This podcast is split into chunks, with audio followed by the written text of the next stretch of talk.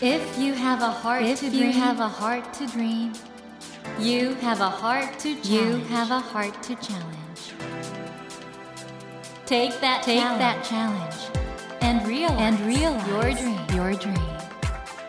Dream Dream Heart. Heart. ドリームハート。政教新聞がお送りします。皆さんこんばんは茂木健一郎です 東京 FM のスタジオから全国38局ネットでお届けしています。ドリームハート。この番組は日本そして世界で活躍されている方々をゲストにお迎えして挑戦や夢に迫っていきます。さあ今夜もアーティストの魂。ミュージシャンで俳優としてもご活躍中の金子信明さんをお迎えしております。どうこんばんは。もお願いします。もう先週名言続出で。喋りづらいですね。普段ねはい。やっぱりずっとそういう感じなんですね。アーティスト仲間とかと話してる時って。そうですね。まあ、音楽のグルーブとかニュアンスとかを言う時の言葉の正確さとか。ね。なんでしょうでもそうですね。みんなでこうやんやんやんややってます。いやいやいやいや、はいやんやん言って。どうなんですか？ちょっとこれまあぶっちゃけ僕でしか聞けない。自分がかっこいいって言われてることについてどういう？いやなんか若い時は、うん。ね恥ずかしいわと思うけどもう40歳なんで、えありがたく頂戴しますっていう方向にシフトしていつまでいけるかわかんないですけど。えかっこいいって言われるのはありいがたい。やもうそんなんねすみませんっつって現場行くともう若い俳優さんとかピッチピチなんで。ピチピチ。あいつらピチピチなんですよもう。あピチピチしてるな。ピチピチしてるなと思って。つって言って、まあ、僕もそんなね入れていただけるならっつって入ってってる感じですけど、あお まあだけどどうですか？若いミュージシャンが、まあ、出てくるじゃないですか、うん。でなんかやっぱり金子さんの楽曲にインスパイアされましたみたいな人も出てくると思うんですけど。やっぱドラマーさんとかだとたまにいうん。ますね、うん。機材選びとか、うん。プレイとかでも言ってくれてる、方は。そういうのやっぱ嬉しいですね、めちゃくちゃ嬉しいですね、うん一番嬉しいことの一つかも、まあ、楽器でもそれも、ええええ。なんか俳優さんとかはいはいいいんですけど、なんか意味があったのかなとか思いますね。ねそんな意味があったのかなって お意味ものすごくあるというのがファンにとってのね。いや勝手にわーってやってきてただけだとね本当嬉しいんですよ。いや本当にそういううん。あくまでもすごい人なんですけど謙虚な、えー金子信明さんをですね 今夜もお迎えしましてレッドオルカのお話はもちろんですね今後の活動についてなど詳しくお話を伺っていきます。金子さん今夜もどうぞよろしくお願いしお願いますします。ドリームハート。それでは今夜もまずは金子信明さんのプロフィールをご紹介します。金子信明さんは1981年東京都のお生まれです。1994年にドラマ天国に一番近いママで俳優デビュー。その後も映画クローズゼロバンデージなど話題の映画やドラマ CM に多数出演し際立った存在感で魅了し続けていらっしゃいます。またロックバンドライズのドラマーとしても活動しており2009年からはソロ活動も指導しこれまでに3枚のアルバムを発表しました。そして2019年ソロ活動10周年を迎え新プロジェクト「レッドオルカ」をスタート。音楽映像照明を駆使し総合芸術として表現するソロライブは高い評価を受けておりあらゆるジャンルの壁を越えてご活躍中でいらっしゃいますと。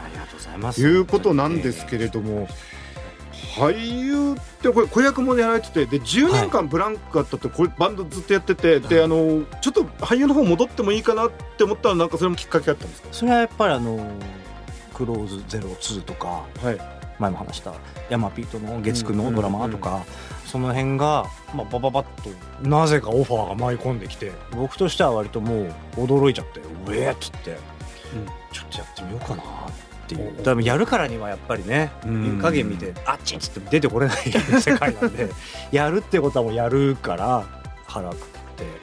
まず5年から10年はもう絶対にペースを落とさないで。うん。いけるかどうかっていうところで、10年ちょい経ちましたけど、まあこれ僕のある知り合いの編集者がうん「茂木さんさ才能がある人ってのは世間が見つけるんだよ」って要するに才能がある人は別に自分からアピールしなくても勝手に世間が見つけに来るって言ってましたけどやっぱり金子さんの俳優の才能も世間が見つけに来たんですかね？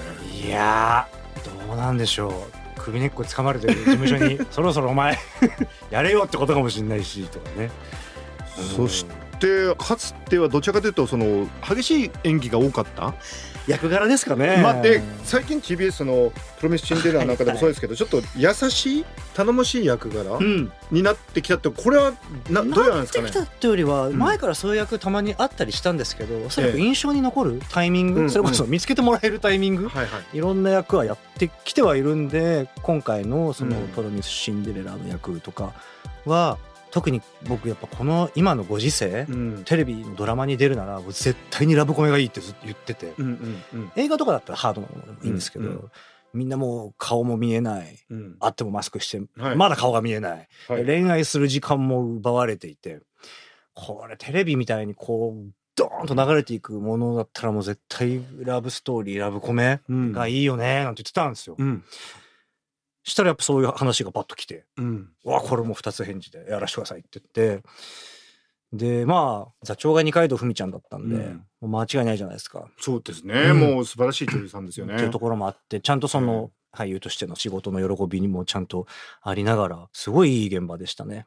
うん。でもハードな役も僕好きなんで、はいどっちもいけたら楽しくないですか？なんか。いやいやいねやいや楽しい脳科学的にいいのかあれですけど、絶対にいいいいですかと思います刺激を与えながらやりたいですよね。あ。金子信明さんといえば僕の中のイメージはゲームオタクみたいなイメージもあるんですよ。なんでそんな知ってんですか？でで最近はゲームはどんな感じですか？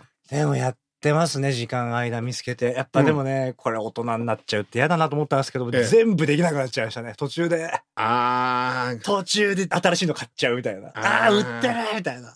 これ待ってダウンロードで買えるわけじゃないですか、えだからゲーム屋さんに朝から並んで、はい。ドラクエとか FF 買いに行ってた。昔はね。全然違うじゃないですか、えまだ途中なのに終わったら後でやるからっつって、もうポチっちゃって全然そっちやって浮気しちゃうみたいな、はい。えっと金子さんはドラマの BGM なんかも作ってらっしゃることがあると思うんですけれども。たまにでゲームのサントラも最近ちらっとやらせてもらったりとかして、確かなんかあれ去年でしたっけ？えっと33分のトラックリリースされましたよね。そうですねアンビエントのあのあたりってあれですよね。ゲーム音楽とは言わないんだけどなんかその状況そうですね。なんか刻々と譜面の通りに進まないようなまあ本当にサウンドスケープみたいなことですまあはいその空間があるっていうのかな、うん。そういうのもすごい好きで。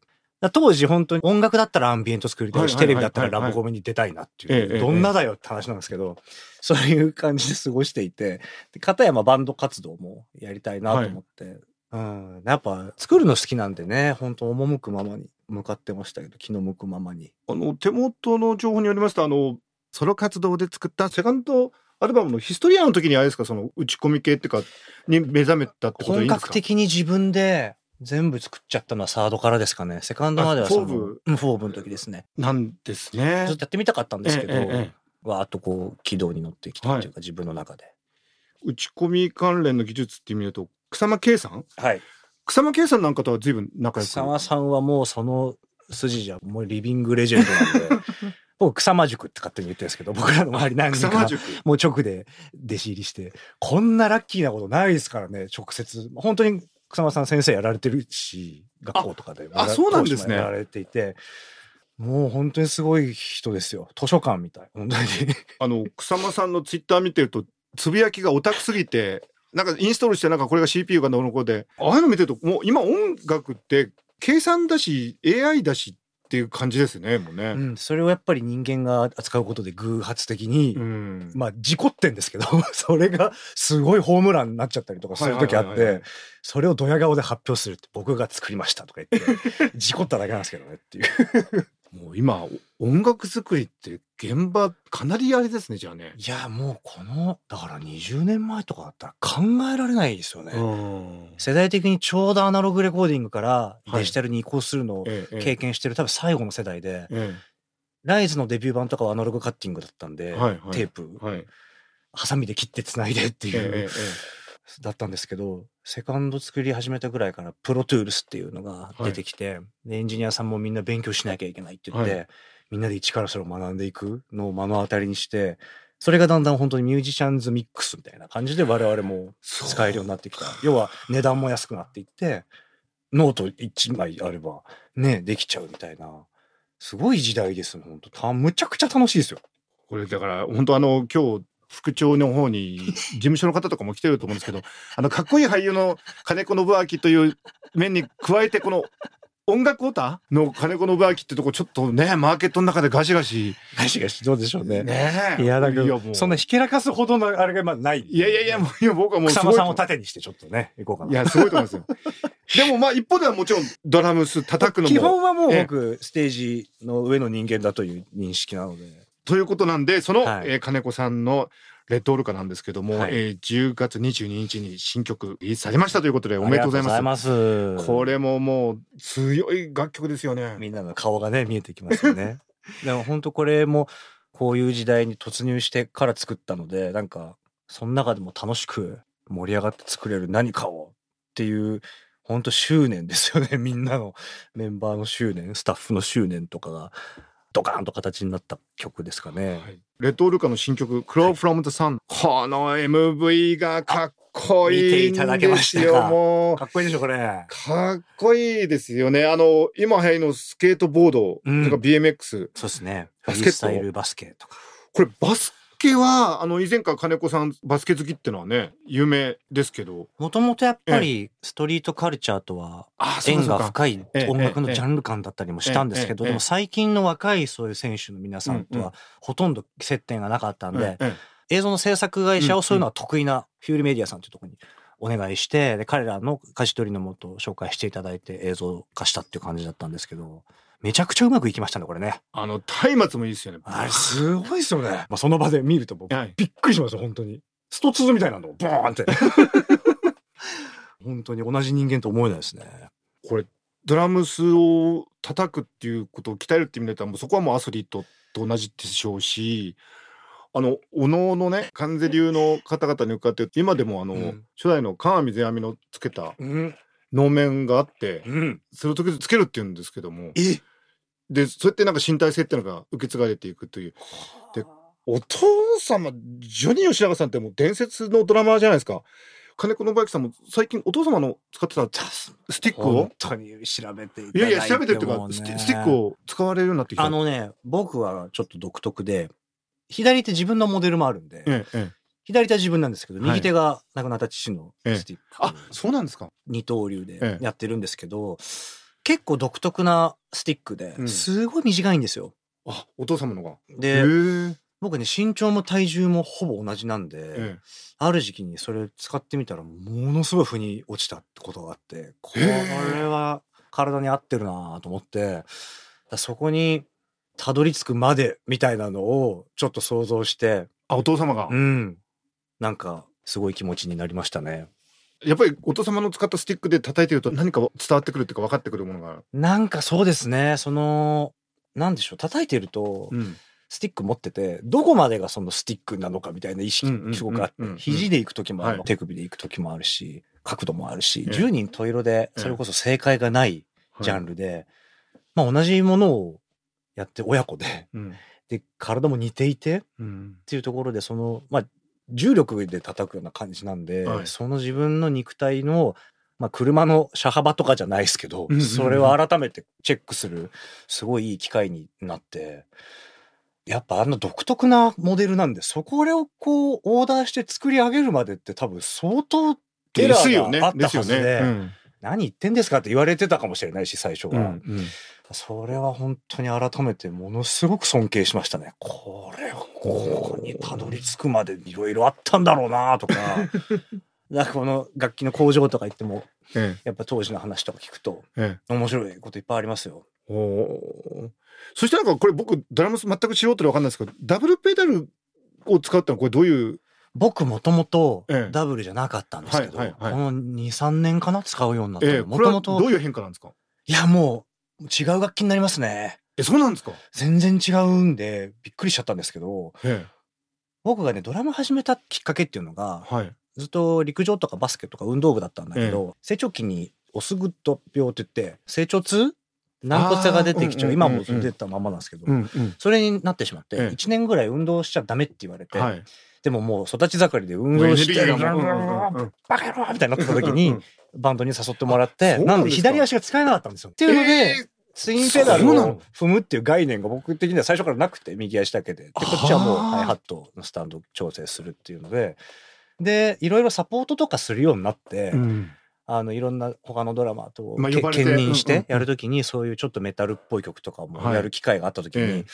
これで自分が行くからっつってシングルでアレンジし直すのもなと思ってちょっと時間かかるけど練習してみようかなと思ってえちょっと正面から入り口入ってみたんですけどこれがやっぱ全然違うんですよね。じゃあ今までそういうことで金子さんは片足を封印されてたんですね。そうです。でも、僕のそのツインの使い方も多分すごく癖があるんだと思うんですけどね。やっはあぱ自分なりにやってるんで。お父様はずっと二つペダル使ってたと思うんですが。あの、どっちの時期もあったんじゃないですかね。あ、そうなんですか。うんいや、そう考えると、お父様の年齢をどんどんこれからこういう気持ちだったのかなとか、うんいろいろ思うとかあんのかもしれない追ですね。体験していく、いい時期ですよね、それね。なんか、うまあ、ある種開口するようなところ、やっぱね、ドラムセット座ると、あるし、うん。亡くなってから特にそうですよね。やっぱ、会えないんで。やっぱいろいろ思い出されて。思い出しますね。その懐かしさもあって、だから好きなのかなと思いますねう。んいや、本当でもね、あの、僕はあの、金子さんのこの態度、アティチュード、よく言うじゃないですか、音楽はアティチュード、態度が大事だって。すごいですよね。僕大好きですよ、音楽に対するアティチュード。本当ですか？うん。素晴らしいなと思って。嬉しいですね。ですから、ぜひこれからますますご活躍されるのを本当楽しみにしてるんですけど、頑張ります。この番組はですね、実はあの、夢とか挑戦があの、うんテーマになってるんですが、はい。これからどうされます？これからどうしましょうかね。あの、面白くってやっぱり俳優の仕事ってすごく役が来るのを待つじゃないですか。はいはいはいはい。ひたすら待つというか、うん。音楽の方がまあ自分的には能動的なんで、ええ。目標というものが非常にまあ定めづらいというか、あ、そうかそのか。本当にご縁を大事にしようっていうことがまず第一なんですけど、まあでもできるだけここまで来たら体動く限り、うん。もういろんなエネルギーをこう封じ込めて残しておきたいなっていう マーキングして お役ごめんっつってドローンしたいですよね。僕の個人的なあれとしてはもう、フォーブに続くあの打ち込み系のもうこだわりにこだわったもう半年とか1年かけたそうですね。ちょっともうすごいアルバムは期待しちゃいますね。今やっぱりバンドのサウンドみたいなものに、まあ僕がなんでこうね、終えてるかっていうと、やっぱりライブのシーンが本当にもう失われてしまってて、今が思うと、すげえことしてたなってやっぱ自分も思っちゃうぐらい。あんなことよくやってたあこんなことやってたのと思うんですけど、ね確かに確かにでもやっぱりエネルギーとしてはあれを超えるええ。ものってあまり僕経験がなくて、はい。いつの日かそれを取り戻すためにん実体として音を残しておこうっていうので30分のアンビエントを作った。後にもう本当にそっちにシフトしてるのでおそらくそれがだんだんと形になって叶っていったらまたその閉じこもり系というか。天の弱なやつを作るかもしれない。それも楽しみにしてるんですけどその前に、はい、確かに今この状況の中でライブシーンをね、はい。思い立てることは大事なんでそうです。金子さんのバンドレッドオルカいよいよ11月にワンマンライブを開催します。ます。これぜひちょっとじゃあ金子さんご自身からはい。告知お願いします、レッドオルカライブ2021クローフロムザサン。東京公演が11月25日木曜日、渋谷クラブクワトロ。大阪公演が11月30日火曜日、梅田クラブクワトロにて行われます。今回は当班のクワトロ公演ということで。もう今チケット発売中でですね、はい。えーレッドオルカの公式ホームページそれからツイッターインスタ、はいこちらもご覧くださいということであのドリームハートのホームページからもリンクを貼ってあおりまりがとうございすます。そして、えー新曲「Crow from the Sun は」デジタル配信でリリースされているということで、はい。ぜひチェックなさってください。お願いいたします。えということで森健一郎が東京 FM のスタジオから全国放送でお届けしています「ドリームハートそろそろお別れの時間になってしまいました。金子さんあの最後に金子さんのそのうん。かっこいい役者のところを好きな方もそれからうん。バンドがお好きな方もそれからその本当にオタクな ミュージックが好きな人もいろんなファンの方いらっしゃると思うんですけど、はい。その方々にまとめてはい。メッセージお願いします。まあ、本当にね、大変なご時世をみんなで今乗り越えてるところなんで、元気でみんなで再会して、あらゆるジャンルで、まあ画面の中からでもいいですし、ステージの上からでも、耳元でもいいですし、どこかで必ずお会いできると思いますので、楽しみにしてますんで、僕も頑張ります。ありがとうございます。はい、楽しみにしております。はいということで金子信明さんでした。2週続けてどうもありがとうございました。ありがとうございました。Never let go of that dream. Never forget Never to that heart to challenge. 茂木健一郎が東京 FM のスタジオから全国38局ネットでお届けしてきましたドリームハート。今夜もミュージシャンで俳優としてもご活躍中の金子信明さんをお迎えしました。いかがでしたでしょうか？うんあの僕は金子さんのその音楽オタクのところがですねめっちゃ好きなんですよ本当に。ですからそこのところがねこれから本当楽しみだなと。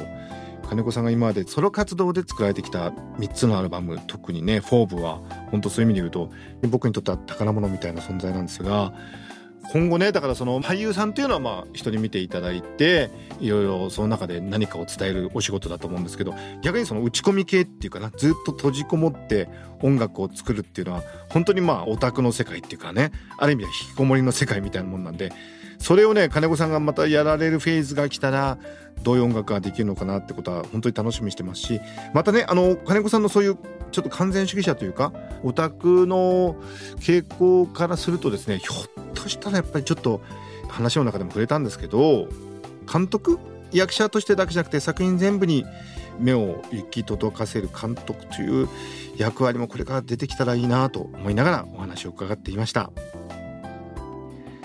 さて番組では毎週3名の方に1000円分の図書カードと番組特製のエコバッグをセットにしてプレゼントしていますが今夜は特別に図書カード3000円分をプレゼントいたします。